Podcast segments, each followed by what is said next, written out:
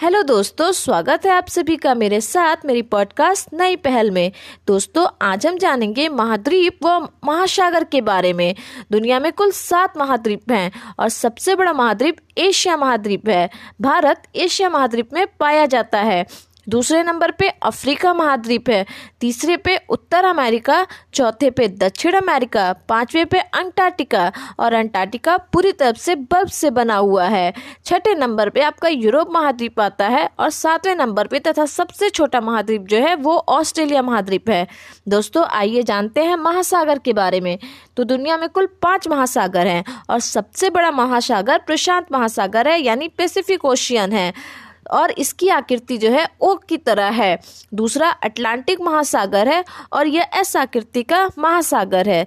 तीसरे पे Indian ocean आता है, जिसे हिंद महासागर भी कहते हैं, और यह एम आकृति का है। यह इकलौता महासागर है जिसका नाम किसी राष्ट्र पर है।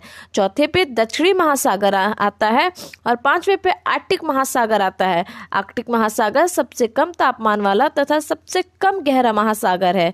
दोस्तों, महासागर को याद रखने की एक ट्रिक आती है है जो कि है पैसा। पी से पैसिफिक ओशियन, ए से अटलांटिक ओशियन, आई से इंडियन ओशियन, एस से सदर्न ओशियन और ए से आर्कटिक ओशियन। मिलते हैं अगली पॉडकास्ट में, तब तक के लिए धन्यवाद।